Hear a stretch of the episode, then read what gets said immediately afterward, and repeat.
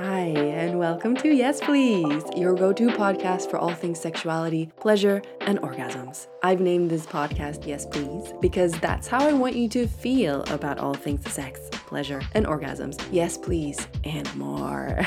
I'm so glad you're here and that you want to learn more about how to experience more shameless pleasure deeper satisfaction, and ecstatic orgasms in your life and sexuality. And I hope to inspire you to feel that you can embrace and celebrate your sexuality all throughout your life journey. This podcast isn't just about sex and sex education, however, it's about so much more personal growth, living a radiant and confident and authentic life, radical joy and expression, and general fucking goodness. I'm your host, Erika Alsborn, and I'm a sexuality teacher and expert sex and birth coach, but you can think of me more as your BFF who you love to talk to about sex and all the intimate things you don't feel comfortable talking about with anyone else. I celebrate the vast and diverse human, erotic, and sexual experience, and I embody a deep shamelessness when it comes to sex in all its different expressions. However, having said that, I'm a straight, able bodied, cisgendered woman, and in my work, I specialize in female sexuality and I work with women with pussies, and while I have a broad and liberal approach to sex and a very extensive training, my knowledge is limited by my own lived experience as well as the focus in my professional work. But I hope you'll learn lots here with me, expand your idea of what sex is and can be and mean for you, and even though I'm an expert on this topic, I'm not an authority. Everything I share is always a suggestion, not a must, so take what resonates and leave the rest behind. I'm always open to receiving your constructive feedback, so don't hesitate to reach out if you have any. Okay, hi and welcome again. I'm delighted that you're here, and now let's dive into today's topic. Hey, hey, hey, welcome back to Yes Please. And today's episode is another guest episode where I had the pleasant and lovely opportunity to speak with Carly Pifer. Uh, Carly is the founder of Aurore, a literary erotica online site, which is amazing, which is why I reached out to her and said, please come on the pod. Let's talk about erotica. um, so, Carly is a writer with a history of exploring taboo topics, including sex and sobriety, abortion, abusive relationships, and of course, real erotica. And in the conversation, we dive into her background, what led her to become a uh, an erotic writer or a writer of erotica, and how that journey was for her, and how she then um, founded her own business and online platform to provide conscious, ethical, delicious, diverse literary erotica for people, especially for women. And uh, when we talk about how erotica and in this case, literary erotica can be so empowering and, in fact, so important for a woman's eroticism and arousal and turn on and her sexual wellness, health, and thriving. So, this episode beautifully builds on the conversation I had with Lisa from Please Pinch Me Hard a couple of weeks ago. So, if you haven't listened to that, be sure to do that.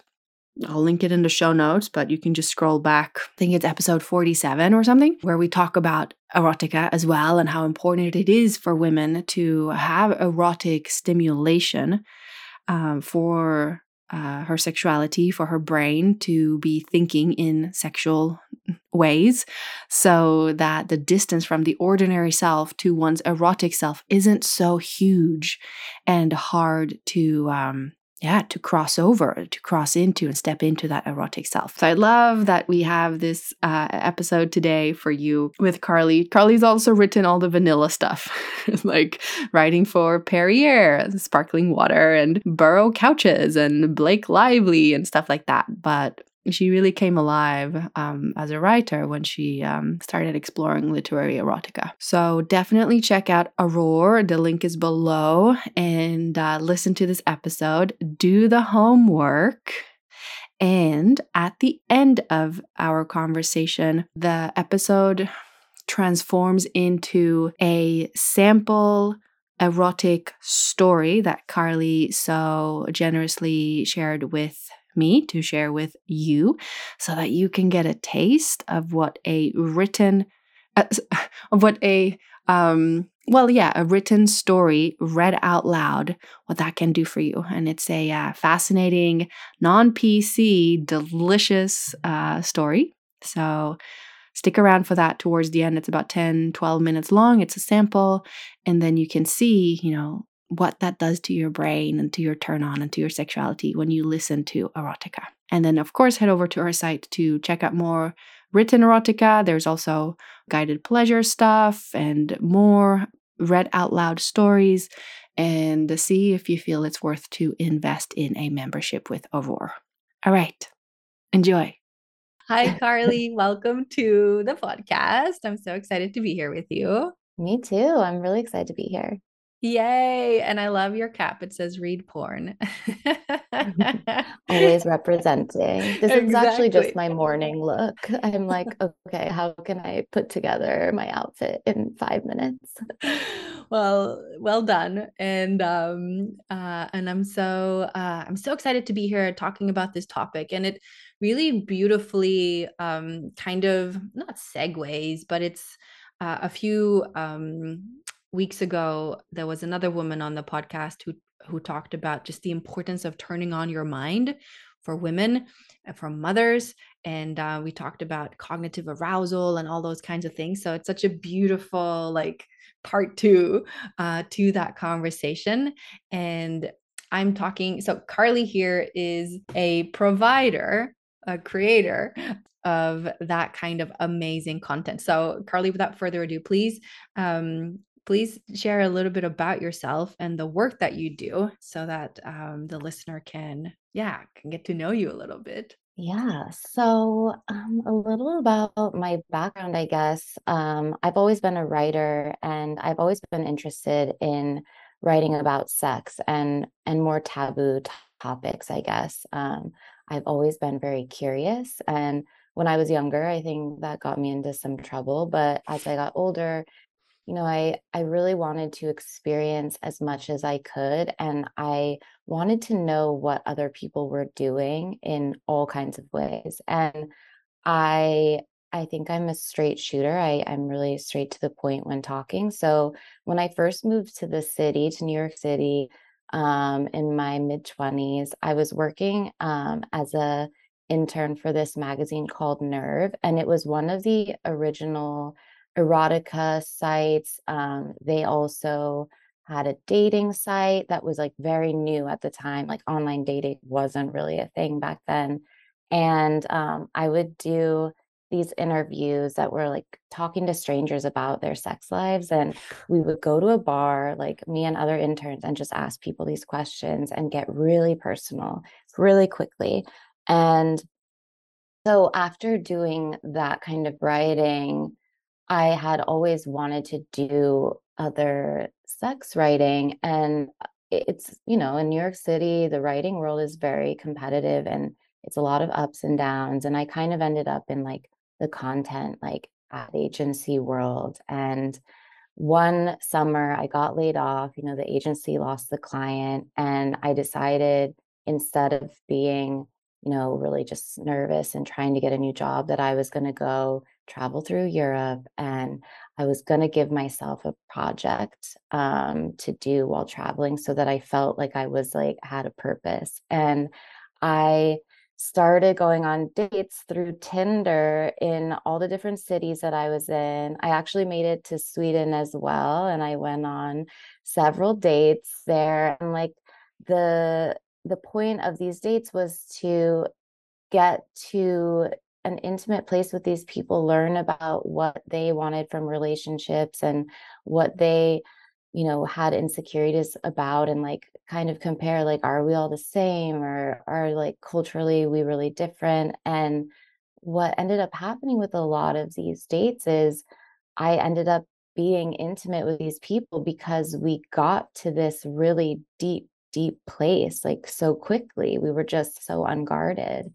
And this is a long way of telling how I started Aurore because I, I had these stories. yeah.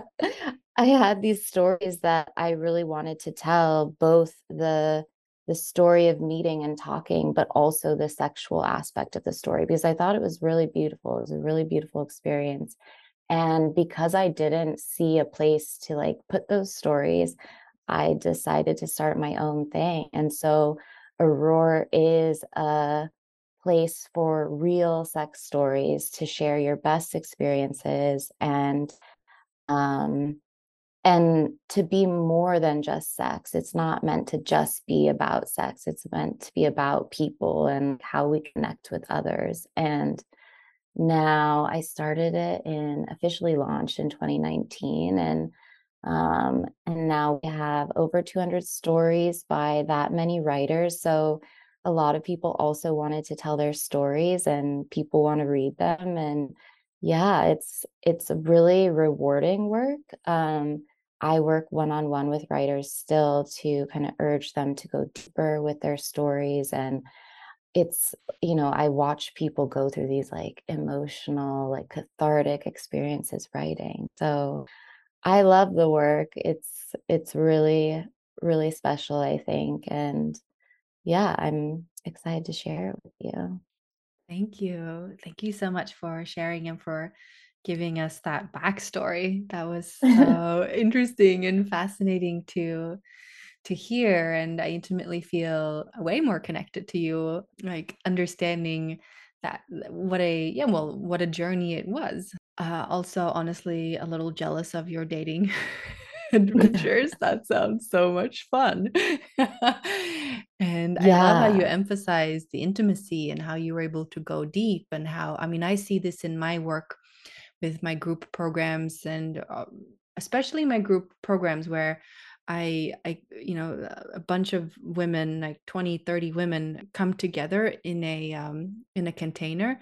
And then we cut through the bull, like we'll basically skip all the bullshit and we go straight to the core. Like you said, you know, you went to these bars and you interviewed strangers and you asked questions and the ones that are willing to open up, like it when you just skip all the bullshit and all the small talk and the ins and outs of the day and how it was, and you go to the most intimate and sometimes vulnerable part of the human experience, sexuality, you meet people. So, like, incredibly like you just meet like there's something that happens in that meeting that is so dynamic and so vibrant and so alive and i see how that really turned you on and you wanted like to explore that more in your writing and how that um, was a fascinating aspect of your dating. Well, I I think I want to like say with the caveat that it's easier said than done. And I think there's a tourist traveler's mentality that when you're abroad, when you're somewhere that isn't home, it's not your real life. And so you're able to meet people in a more honest way and be more vulnerable because you have less to lose. And you're also just so much more open to experiences because you're not living your daily life. And so it's something I do try to take with me other places or when I'm in New York City and need kind of like to be knocked back into a good place. I see everything like pretend I'm a tourist and like wide eyes and go into relationships that way too because it's so easy to get caught up or like be dating for you know to find somebody to settle down with but when you're dating just to get to know people i think it's you you actually get a lot further um, a lot faster than when you have an agenda. Yeah for sure i totally agree with you being a retired world traveler myself uh, i definitely know that feeling of uh, like the heightened richness or like the heightened sensitivity to impressions and people and meetings and like having very little or just maybe another facade but like because we all we always have facades and egos right? But still like that kind of like openness like i just want to drink it all in. You're wide-eyed you're open you're curious you're so attentive to details in in in places but in people as well. And now for example me i've lived in my hometown now i moved back after a decade of traveling um, on and off and i moved back and i've been living here for the last nine years and i can and i've been in a relationship a long-term relationship with my husband for nine years and i can definitely like see how you know, complacency and and a kind of beautiful routine, like you fall into a beautiful kind of cadence with life as well. It's not just a Mhm. negative thing. But you're on autopilot and when you travel you're so not on autopilot and everything is just so rich and like intensified and amplified in color and in and in experiences um absolutely mm, but yeah so you started aurore and um, because you wanted to bring these stories about sexuality and, and humanity through sexuality to people what has been the personal impact on that for you? I'm curious as you were writing more about sexuality and writing sexual stories and does it that did it feel like confessional? Did it feel experimental? Like I'm curious if you want to share. Mm-hmm.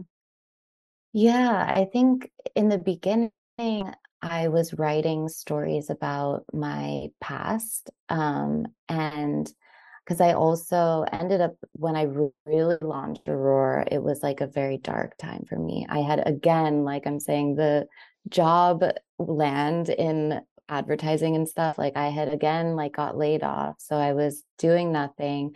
I had just broken up with someone and I was like really needed a project. And so I started writing and it was a lot of reflection on past relationships and I always wanted Aurore to be um, a positive space, positive stories, even though I'm very personally, I'm pretty cynical and like I'm the first to admit like a lot of sex is not good. So I still wanted the stories to be celebratory. Like I didn't want it to be a place where you kind of complain about mm. people or, you know, talk about bad sex. Um, and it was extremely healing for me i think in that time to be writing about my past partners and basically trying to find the beauty in those relationships so even if they had ended in a bad way writing these little moments that we shared together was really impactful for my overall healing and in fact ended up being kind of a catalyst to reconciling with some of my past partners because I would like send these stories, which is kind you of did. scary, thrilling, fun. Yeah. wow. And I think it's, yeah. What a farewell, and, or like, yeah. People really, it's an interesting thing. Like, people, I think, really enjoy reading about themselves as sexual creatures. They're like, oh, I did that, or yeah. I made you feel that. And so that's like what has been, I think, surprising for me is the levels of empowerment with these stories that, you know, it is important to get consent if you're writing about somebody that you're in a relationship with and sure. we do ask like for you to change details if you're writing about somebody so it's not identifiable but you know, to be able to share these stories with people that you had these beautiful relationships with, but you're no longer with, it's a memorial to that time you spent. So I think they enjoy it and you got that out. And also, strangers on the internet are enjoying it in whatever kind of ways. Win-win. So, yeah. So it's been, I think that's like a really surprising part for me. Mm. Um, that I've really enjoyed. And I know other people also have shared their stories with their partners. And sometimes I can see actually on our Instagram, like we had a story a few weeks back and it was about like a southern guy and um you know he had been described as like covered in tattoos and like blonde and then someone with the same name so this person didn't change names followed us and started like liking those posts about the story and i was like oh god this is the guy from the story. So it's really because it's real life it's like wow these people are really letting me into their most private moments and yeah. it's really it's interesting. It's very interesting. There are two things that i want to mention here. So one is like if you're listening, your homework is to um, write out a one like one of your favorite sexual experiences and write it out in like third person uh, i sometimes give this practice to clients actually uh, to describe their experiences in third person because when you change their perspective from i to her or they or whatever like third person you see things differently than when you're experiencing from that i perspective right? And so that's an amazing practice for anyone to to do. So if you feel if you feel a desire to do that, uh, take Carly's words for it on just how empowering that can be, um, and then you can choose if you share it with your partner or with that person. Um, but see it as a practice for you. And then secondly, what it made me think of is you know one of the big issues with mainstream visual porn that I see and that I've experienced um, in my own like well in my experience of of consuming of watching that kind of porn is the feeling of inauthenticity um that it's literally acting. You have these sexual gladiators and they're doing these you know gladiator sexual things and some of them i can do and i'm like yeah babe or like yeah i can do that too and i feel super proud or inspired or i'm like i'm gonna do that eventually uh, and that can feel fun and uh, you know be really um, exciting and all of that but a lot of the porn, especially like mainstream porn that you find on the mainstream big sites, it just like reeks inauthenticity. Like you know that that's not real. They're pretending, she's faking, etc., etc. But the kind of the the approach in all all porn or all, all erotica is to bring I well I I mean I guess bring the consumer the sense that it is real that it is uh, an experience and give the consumer a sense of like i am i'm watching something i'm having a, an authentic experience from that.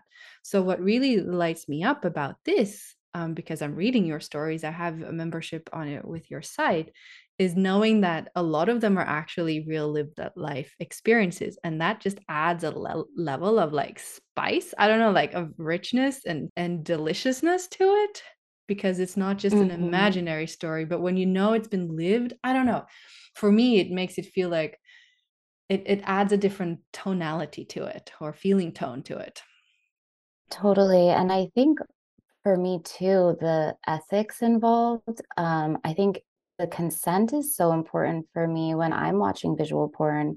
I'm like, is this woman enjoying this or not? yeah And that can really take me out of the moment if I start to be concerned for her, um, you know, sure and I think that with written stories like this that have been lived, it's like no one has been hurt or coerced into this.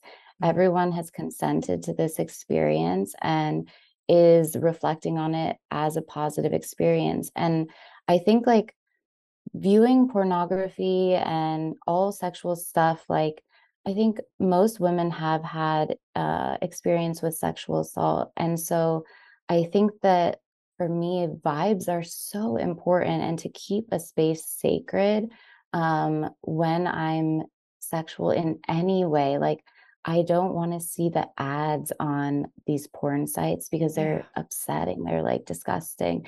And so even if you found porn that you like, you still have to climb through all this disgusting stuff to get there. And like, I think a lot of women just want something that feels beautiful and like create your space and have the pornography that you're consuming reflect that.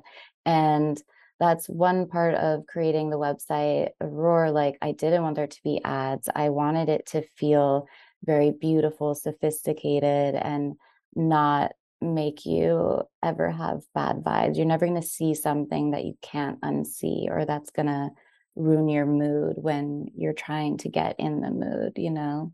Yeah. I think that's really important. yeah it's a huge piece that sense of safety and ethical con- consent and being um yeah just free from all of that other stuff that is like the weeds And so I I think it's safe to say that both of us agree that porn and ero- well erotica is empowering for women and that women like consuming erotic material and women are just as erotic erotically oriented as men or regardless of gender. And Um, it's just a matter of having the right content, space, and um, and vibe. Yeah, absolutely. I, would agree that women are just as horny as men, Fuck yes. if not more.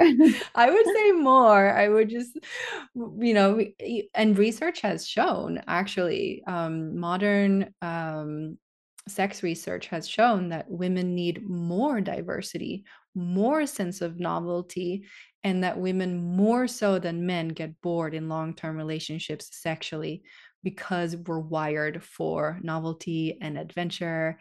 And so that's where erotica plays a huge part in teasing the mind, keeping your mind erotically activated and not get too complacent and safe and like step in or like fall into that oh you know obligation like you literally need to activate the brain your biggest erogenous zone in order to maintain sexual desire in a long term um, relationship so And yeah also, I would say that in terms of, you know, some couples do, I think, try to watch pornography together. I don't know that that's something that I would personally feel comfortable with, but reading erotica together or sending an erotic story that you enjoyed and want your partner to kind of learn from, I think that that's something, at least like as a baby step to other more kinky stuff, like that's a place where you're not going to feel like you actually have someone in the room with you. You know, this is something you're both using your imagination. So there isn't this visual impact that I think can be really challenging for women sometimes because the visuals are not always uh, realistic or, you know, kind or positive for women. And that can be really harmful. Yeah. Yeah. Absolutely. I 100% agree. And the imagination is such a powerful tool. Uh, so when we feed it and we like have the the right fertilizer and thoughts and permission and space to play and explore with that, like it's really it's not surprising to me, but it can feel really surprising just how much arousal you can cultivate through seemingly simple things and like simple shifts and like for example reading a story um because your brain is such a habitual tool. So it, it's going to think the same thoughts all over and over and over again if you don't plant something new in front of it and you take a, a conscious active like choice to do it. And so if you if you read a story about sex, all of a sudden there's a little light that starts going off in the brain going, sex. Ooh, like I'm sexual. And if you're, you know, if you're knee deep in in mothering and childhood, like rear like child rearing and all of that stuff, your brain's not gonna go there necessarily like um, on its own, you're going to have to remind yourself consciously that you are still a sexual person when there's like all of these other things that feel so not sexual and so not exciting and so not erotic. Um, but your brain is totally on board if you just give it that inspiration. And what just like you say what literary erotica does is it provides that information it provides the space to go and and imagine and come alive in a way without getting restricted by the the visual by that woman or that man or that constellation or that thing or and also to a certain degree your um, negative feelings towards porn because a lot of women feel they have a lot of like issues with porn for good reasons and also there's way to change that and i'm not i'm not against uh visual porn. I think it has a place and uh, just like anything there's good quality and bad quality porn but literary hmm erotica cr- is a, like you say it's a very kind of safe place in in the sense that you just don't have to deal with a lot of that bullshit with the ads and the stereotypical bodily like shapes and sizes and expressions of sex that just feel so restricting uh, and maybe in many ways hmm so hard to relate to. Yeah, absolutely. And I will say too that the genre of literary erotica and romance, of course, does suffer from some of the same issues that visual pornography does in terms of like you know believability realistic scenarios problematic like gender roles like if you've read 50 shades of gray or romance novels you'll know that you know some of that writing is not amazing and has introduced ideas about kink and BDSM that aren't really how the community works. Yeah. I do think like you know, I those books are not for me, but I think it's great that it did open a lot of conversations and I would love to see like older women reading 50 shades out in public. Like I think that's great and that's certainly been a step forward for our society, but like at least in the United States, um romance novels are the like best selling books in eh, i mean could be the world i'm not sure but uh, like women really do like these stories oh, and oh, yeah. I think that Aurore is kind of an answer to that in a sense of like if you like stories like this but you want them to be well written uh, written by your peers people that think like you that have similar politics um, and more progressive gender roles more queer stories you know that's that's kind of what Aurore answers for that whole genre but because i was thinking as you were discussing the issues with porn a lot of that is present in romance and erotica literature sure. but yeah that's true thank you for um just emphasizing that or sharing that because yeah it's definitely true and usually what we see with like smaller or not just smaller businesses but like because it's kind of the same with with porn you have like Erika Lust providing a beautiful alternative to mainstream porn or you have um, make love not porn also providing this beautiful alternative and so usually it's the smaller more indie uh, independent actors and mm-hmm. providers on in the industry that provide that sense of nuance and and progression of the work and that's kind of what you well, guys they're making doing.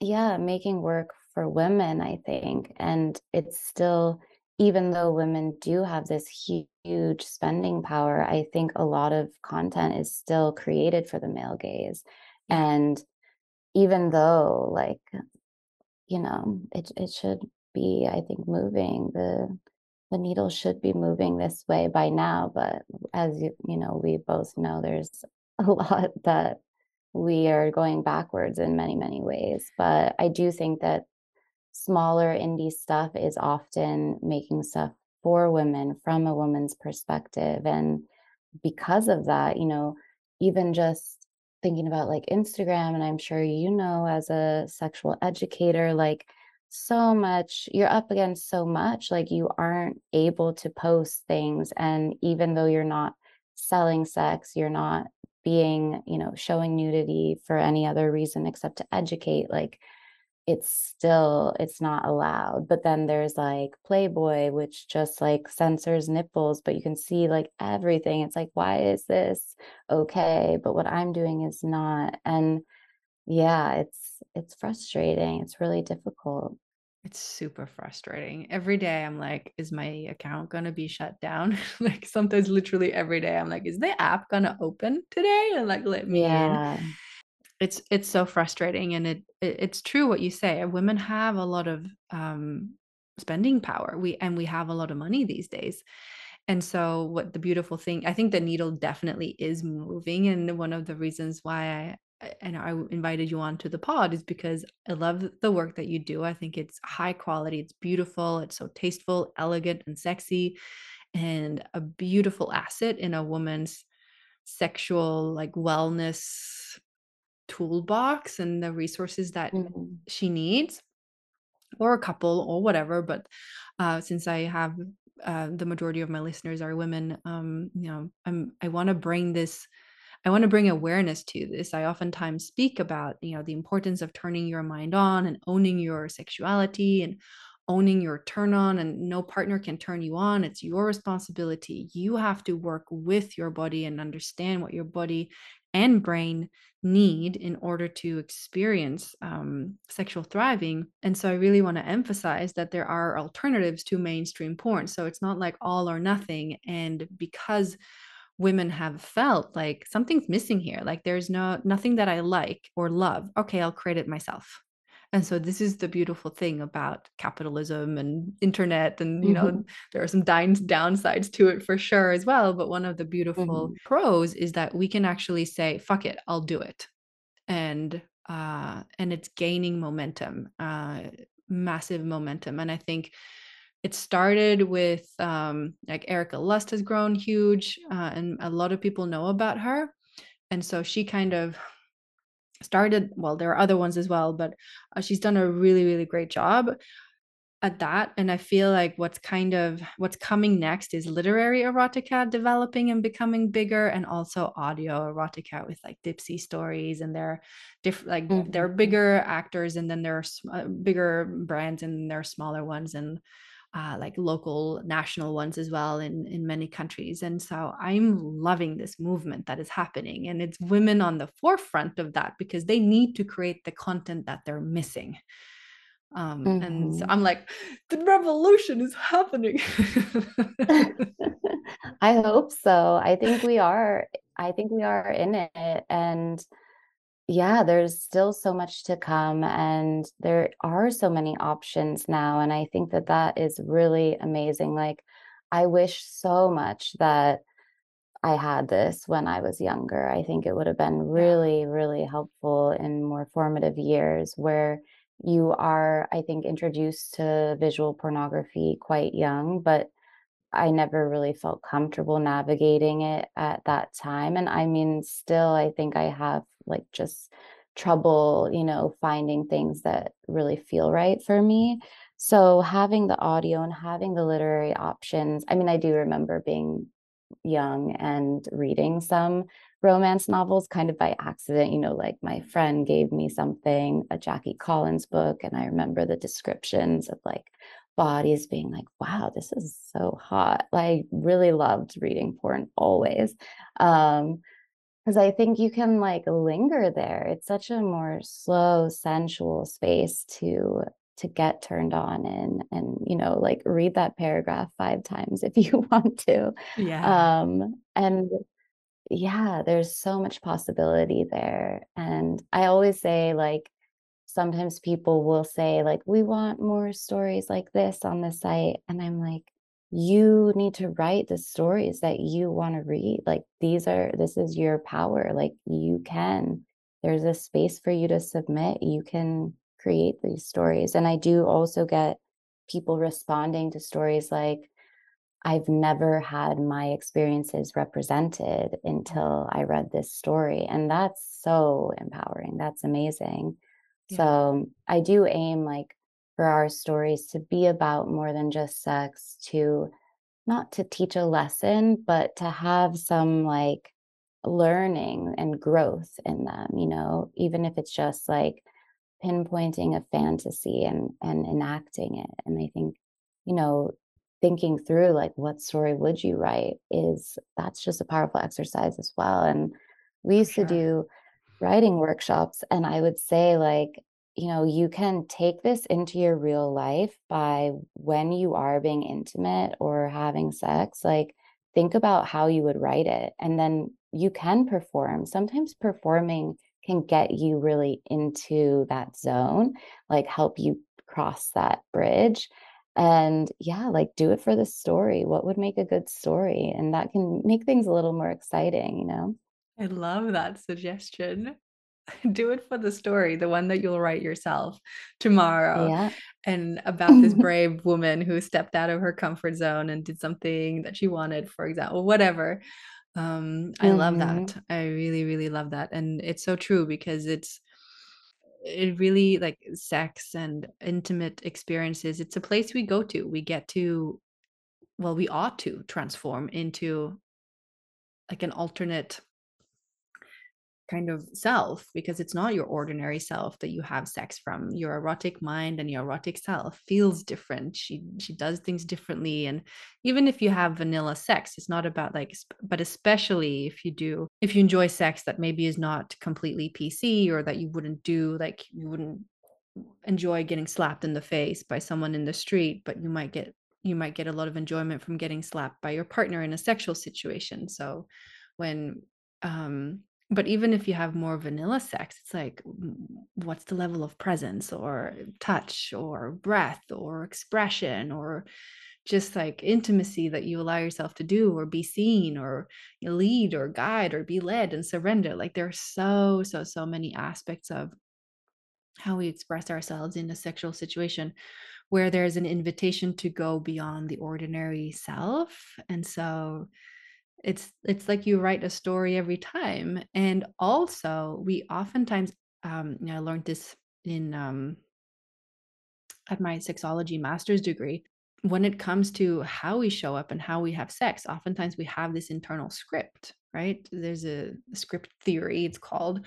Um, just like we have a script for who we are and our how we operate on a on a like on a societal level. There's a script. Erika, I dress, I move, I talk like this, I don't, I do. All like usually we have a pretty set script for who we are, or a pattern, a habit, a behavior, and then we call that a personality, right? But so for your sexuality, there's a sexual script. So what if you chose a different script and wrote a story that was slightly different? Um, there's amazing opportunities for a sense of novelty there that can spark desire and make it feel fresh and alive and exciting and mysterious and maybe a little bit not dangerous, but like dipping your toe into not feeling so 100% secure and that's usually when we feel more arousal so try it absolutely. Yeah yeah. Um uh, what has been like your experience since you're you work in the field of sexuality you run this business what's been your experience? I'm just curious from like peer to peer kind of um um, like peer to peer like how has it been to start this company and um what's the reactions that you get from people and like friends and Mm. family and things like that i'm just curious Yeah, it has been interesting. Um, my current partner I've been with for going on four years. So actually, our first date was right in the um, midst of my Kickstarter campaign for Aurore. So I ran like initially to raise money to launch the site.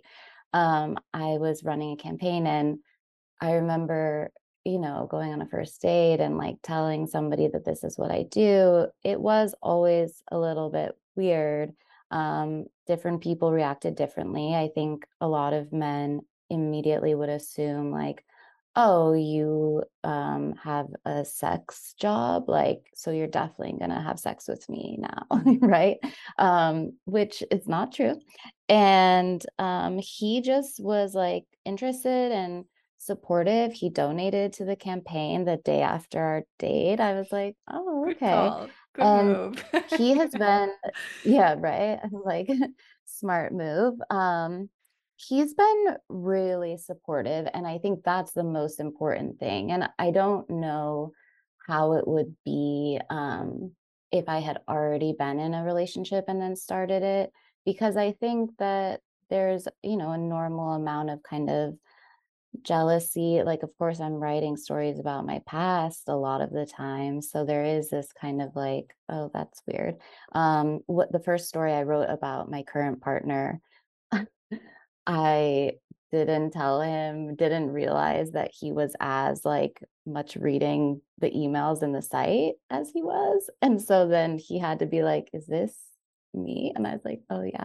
So now i definitely ask for um, consent with the caveat of like, I'm asking for consent, but I'm also like telling my story. So you don't really get to say, like, I remember, he'll kill me for this, but in a story I wrote, like, you know, I being realistic was like, you know, it doesn't last long. And he's like, Can you take that part out? And I was like, absolutely not. Like, you know, this is the whole point is being realistic and honest and authentic.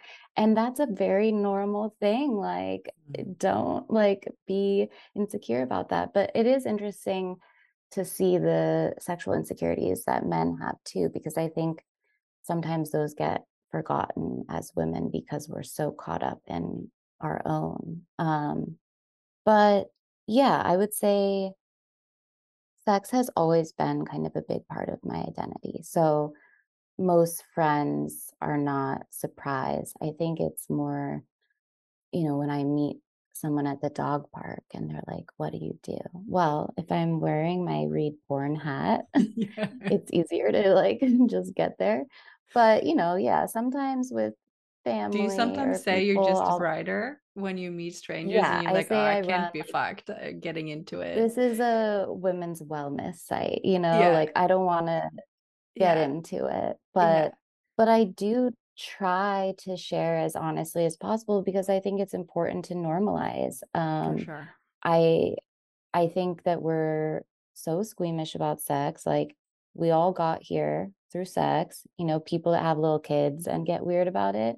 I'm like, oh, how did you get these kids here? like we're all fucking. So like let's just be adults and talk about it. And the more we talk about it, the better sex we're gonna have. It's it's Yeah. just common sense. So Yeah.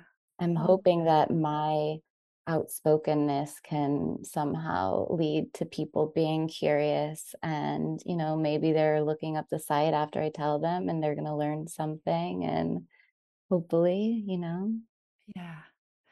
I think that's 100% the case, and I always think that even if you never really talk about it, but especially if you talk about it, and especially in your case and mine, where we very publicly talk about sex, um, it has ripple effects on society and on changing their narrative and the knee jerk, like shame reaction towards, oh, actually, this is like just like brushing my teeth, but in terms of, like, how human it is. Of course, it has more significance than brushing your teeth, and it's way more vulnerable and intimate, but it shouldn't feel stranger than any other thing that you do that you care that is care for your body or care for a relationship, and so I think you're doing a very, very good job at that, and you should be proud of yourself, and I'm happy that your Thank you. partner is so supportive. I was actually talking to my husband about this yesterday because it was we were actually in a relationship before I started my business and before I became a sex coach.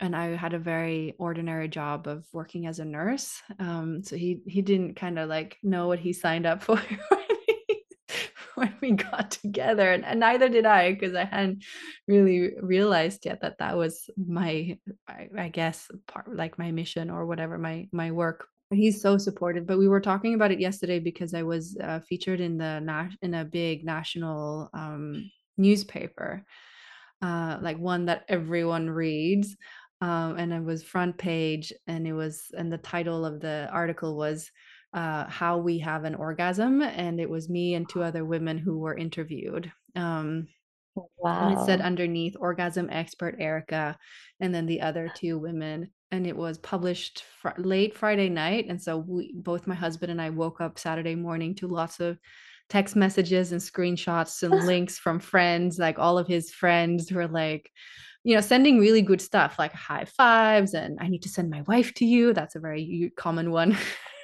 Oh, Um, so beautiful responses, right? And by now, like all of our friends know, and it's you know, it's not a it's not a like a, a like a thing that makes people giggle anymore because they're so used to to me and my work and my my business. But still, it's and we talked about it, and he was like, "You realize that it takes like it takes conscious effort and strength for me to like be your husband and like have you have my wife have such a strange job um and Mm. so i mean i'm I'm so so grateful. He's my number one fan and also my biggest muse so i'm super super Mhm. grateful.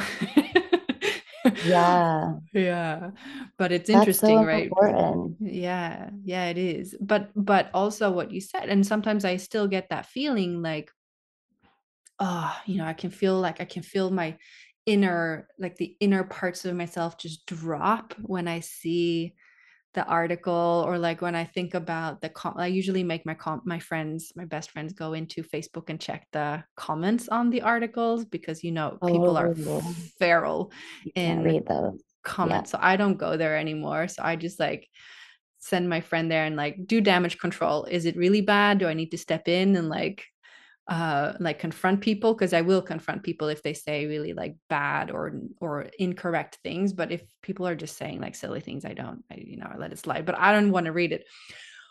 But then i think about like what's what's my truth? If i don't care about people liking me what's my truth? And my truth is Orgasm makes life better. Orgasm should be available to everyone. Sex is the most normal, natural, beautiful human things that saves marriages, that makes people feel alive and vital and fucking amazing. Why should we not talk about this? We should like this should like like you said like people are fucking, so why not be talking about it? And I will do the talking. I'll I'll I'll I'll take the ridicule, I'll take the mocking. I don't fucking give a shit usually the people who mock or say bad things are the ones having bad sex. So honestly, your loss and I'm making good money from this. So I mean, best revenge is your paper, as she says, you know. yeah. But still, in terms of like the mission, and I'm like, oh, all right, I'll carry the burden of being the one to normalize this over and over and over and over again because that's my truth. And that's unshakable yeah. in me, like, and so deeply embodied. Yeah, and as you get bigger, I think the the audience that you have to answer to becomes more diverse and and maybe not as clued in to this revolution that we've spoke of. But I mm-hmm. do like the idea of you walking down the street and somebody being like, that's the orgasm expert. like, I want you to be days. like a recognizable face as orgasm expert. It's actually happened and it made me so happen. And so, yeah. And sometimes people start like, you know, sometimes when people look at you and like, is she staring because I have something on my face? Or is, and then I realize, oh, I'm kind of famous now. That's probably why they stare. Or because I'm the orgasm expert. Obviously, that's why they're staring. Obviously, that's why. I love that. Yeah, yeah, yeah. Well, before, well, to wrap up, uh, or before we wrap up, um, how can people uh, get more of your amazing work, Carly? Where do they find Aurore? And what would like, is there anything you want to share about the site and what you offer? Well, um, yeah, you can access the site at readaurore.com. And that's also our Instagram handle, Read Aurore. Um, we're pretty active on Instagram. And I think that that's a great place to kind of jump off. Like we share story teases each week. And um, we also open up questions to our community to share their own you know mini confessions and experiences like as much as can fit in those little question and answer boxes um, but that's a really good place to start. We are having an audio next week actually. This guy that i found just through our instagram community with a very sexy scottish accent. People kind of voted we had this story in question about like what's the sexiest accent and people were very very adamant that scottish accents are top notch so now we have this yeah it's like amazing. it's intense too wow. and when he like auditioned or when he first contacted me he like gave me an audio email like he read the email to me and hearing him say my name, I was like, like I like kind of want to like hide when I hear his voice. Like it's so intense. Oh, so delicious. I'm really excited about that. Um, we do have also audio solo pleasure sessions that we recently launched um, where those are people sharing exactly how they touch themselves masturbating. Mm-hmm. Um, we're going to do some more of those in May. So there's lots to explore on this site. And yeah, I. I am always open to new submissions as well. So if any of um, your listeners do the assignment that you gave earlier, they can always develop that into a bigger story and submit. And that submission form is also on the site. So, yeah, I hope some beautiful things come of this. Yeah, I think so. And just um and oh, and regarding the the homework, you can definitely write in first person too, but it's kind of fascinating to write in third person just to see what happens. Um, but permission to write in whatever form you want, obviously. Um, is there anything else you want to share? I can provide you a story if you want to like add it to the podcast so you hmm can like play it. That story is in particular um talking about or writing the experience of um, one woman's like very dark kind of secret fantasy where she goes into a chat room called Degrade and Abuse and hmm she offers herself up to these men to kind of just like let them tell her what to do. And it's obviously something that is kind of against her political views. You know, she's a feminist. She would never do this in real life, but she is so turned on by it. And it's a it's an interesting exploration of like balancing something so taboo that kind of freaks you out, grosses you out, but also turns you on. And Yeah, so I think it's a pretty powerful story. lovely. Okay, cool. So we'll add that. No, I think that's it. Is there anything else you want to share, or does that feel complete? No, it was a great conversation. I really enjoyed talking to you. Yeah, I feel like we covered a lot. Mm-hmm. We did. We did. Mm. Uh, yeah. Thank you so much for um, coming on and taking the time to share. And I hope, I know last time I posted about your work and I posted some stories. I know some people jumped at it and signed up and were so excited. So if Oh, you've that's so been, great. yeah, if you've been, you know, if if you as a listener feel like you're missing that erotic inspiration and you feel it's really hard to switch on, like switch off your ordinary brain and switch on your your erotic brain and and you know look at your partner or sexualize or eroticize yourself or your partner and get that inspiration literary erotica can be an amazing tool an amazing asset so definitely check out um, Aurore's site. All the links the the the link is below the website link and the instagram link as well and um, yeah i hope i hope you learned a thing or two today or felt inspired to really celebrate your erotic mind and all your fascinating and amazing erotic experiences and there's some beautiful homework for you today after the episode. So, um, thank you, Carly, for taking the time, for being here, and for the work that you do. And it was really wonderful having this conversation. I appreciated it a lot. Thank you so much for having me. Okay, bye bye. Bye.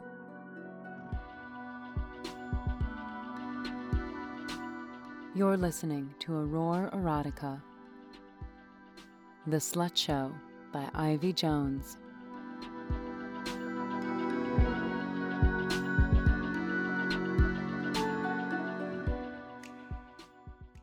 Show your manners and present your body for the men to see, slut.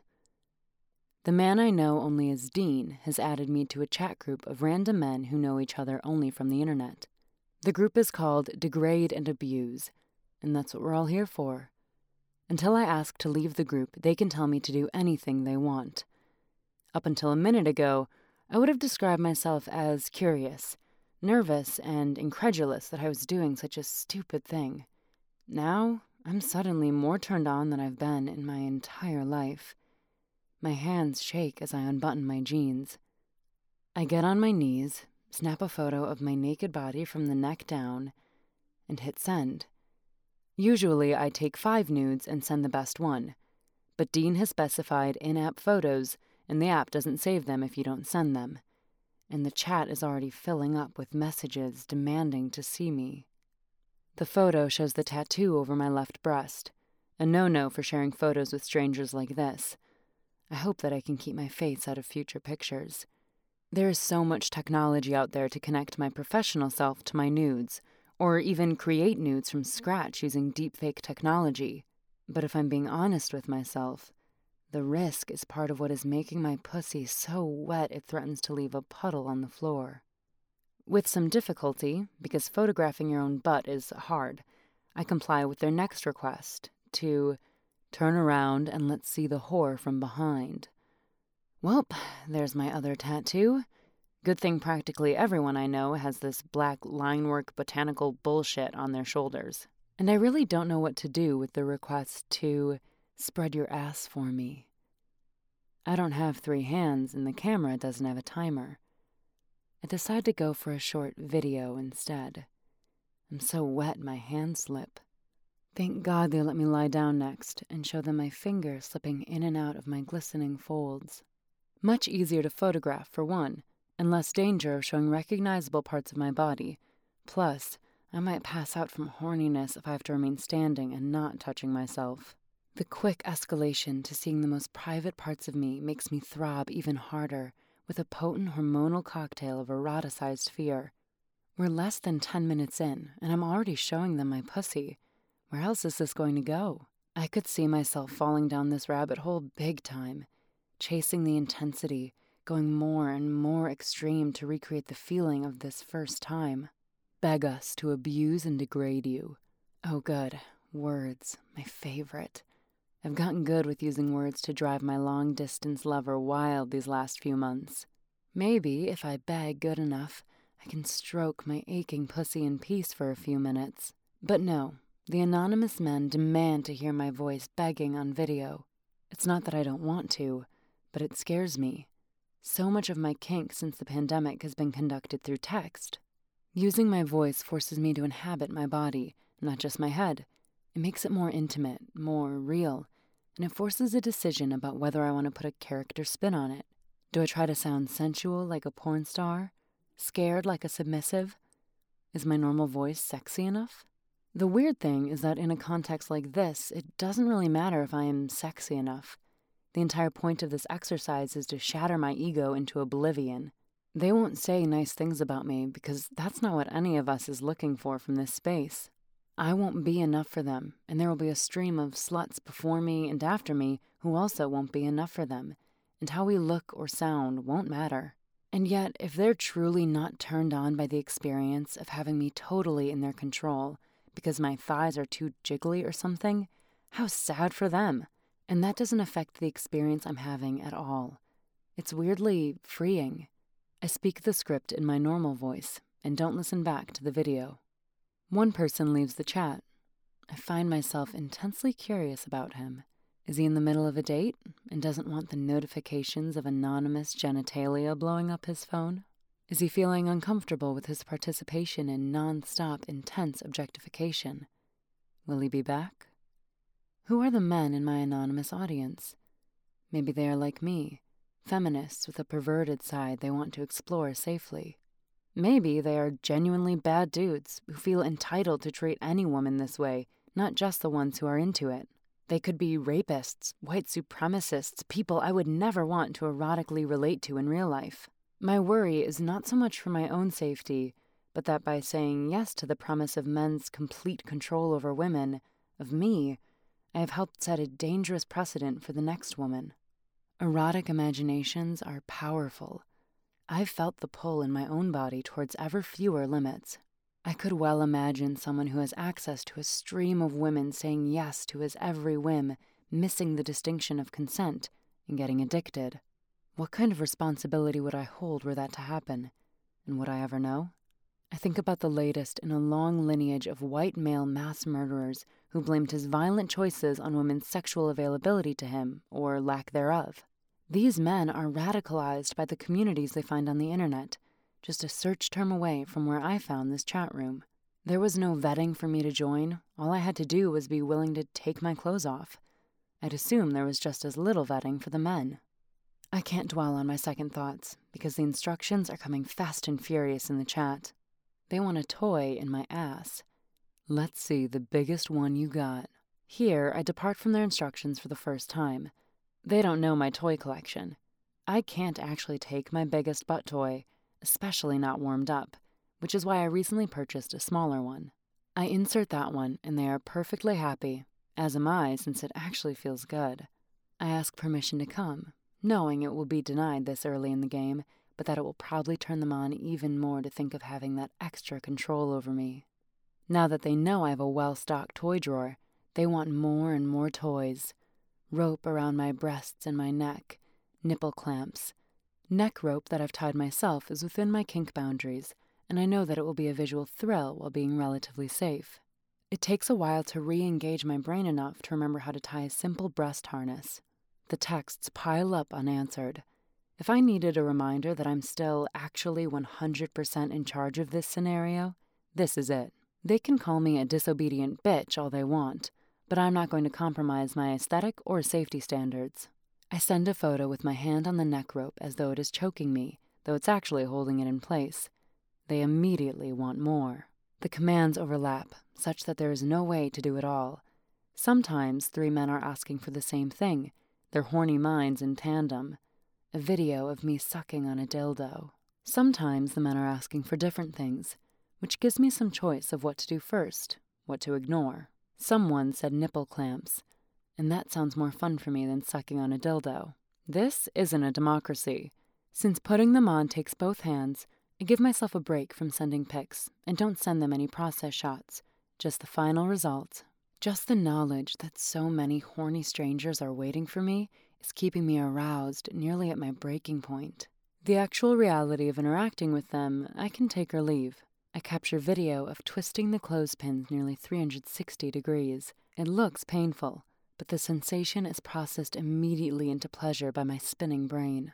I've reached the point where I can't stall any longer on giving them the dildo blowjob they're clamoring for. They want me to take the silicone cock all the way down my throat.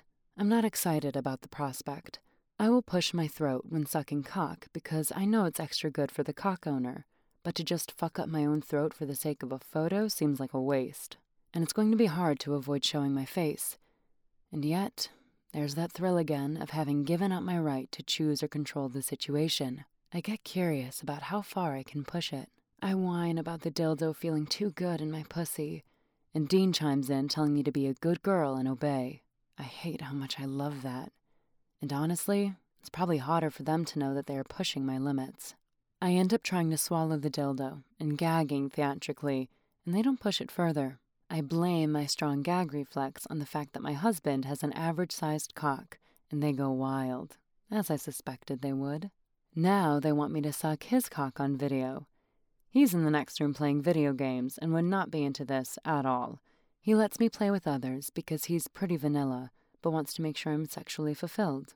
I tell them he's out and that I have to have dinner waiting when he gets home. It's a Saturday, but they lap up the 1950s housewife vibe all the same. Why am I into this? I ask myself that over and over again, and the words that come to mind are Put me in my place. As a feminist, it's an uncomfortable phrase. In my vanilla life, I'm trying to take up more space and show more leadership, and yet, it's a difficult process where I faced a lot of rejection. There's something comforting about the idea that while I'm giving people pleasure here, I'm not special. I don't have to craft the perfect experience because there is no perfect experience for 20 different guys all over the world. I'm not responsible for coming up with my own ideas, just complying with theirs. I'm just an anonymous slut on the internet, and there will be another one along soon. At this point, another woman enters the chat. I've been told that it's mostly one slut at a time, but that more women get added periodically. It's fine with me because I'm ready to tap out at this point, but I find her approach really weird. She says she can't do live photos or videos, and just spams the chat with photos from past play in quick succession without waiting for the men to tell her what they want to see from her. I'm curious what's in it for her. If she can't do live photos, is that because she's in a place where she can't give her full focus to this experience? Why would she want to do something this intense in such a half assed way? I wonder if she is, in fact, not the petite blonde woman in the photos at all. Sharing stolen nudes seems to be a very common kink, though I had to provide a verification photo before I started. Interestingly, none of the men interact with her at all. I say, I need to go, but it looks like you have a new toy to play with. They clamor to see me come before I go. I am happy to try. I've never captured my orgasm on video, but I'm finally turned on enough for it to happen. For the last few minutes, I've been deliberately holding it back, but the feeling of imminent climax is getting stronger and harder to ignore. I know I won't be able to come back from the edge this time. The video button in the chat room I'm using thwarts me, though. There's one button that you press for photo or hold for video, and there's only a very subtle haptic notification that video is working that I'm way too wound up to feel. I am dutifully holding down the button and not recording anything, but my orgasm rips through me nonetheless, leaving me panting and shaking. Dean removes me from the chat.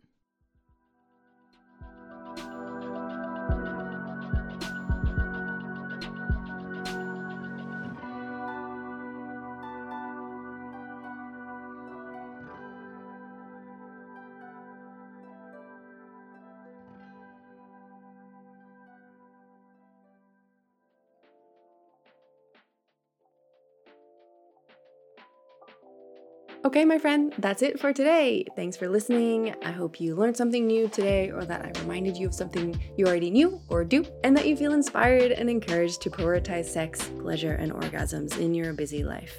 If you love this podcast, please share it with your friends and give it a rating or review so this important message can reach more people on this planet. Thank you so much for being here, and I'll see you next time.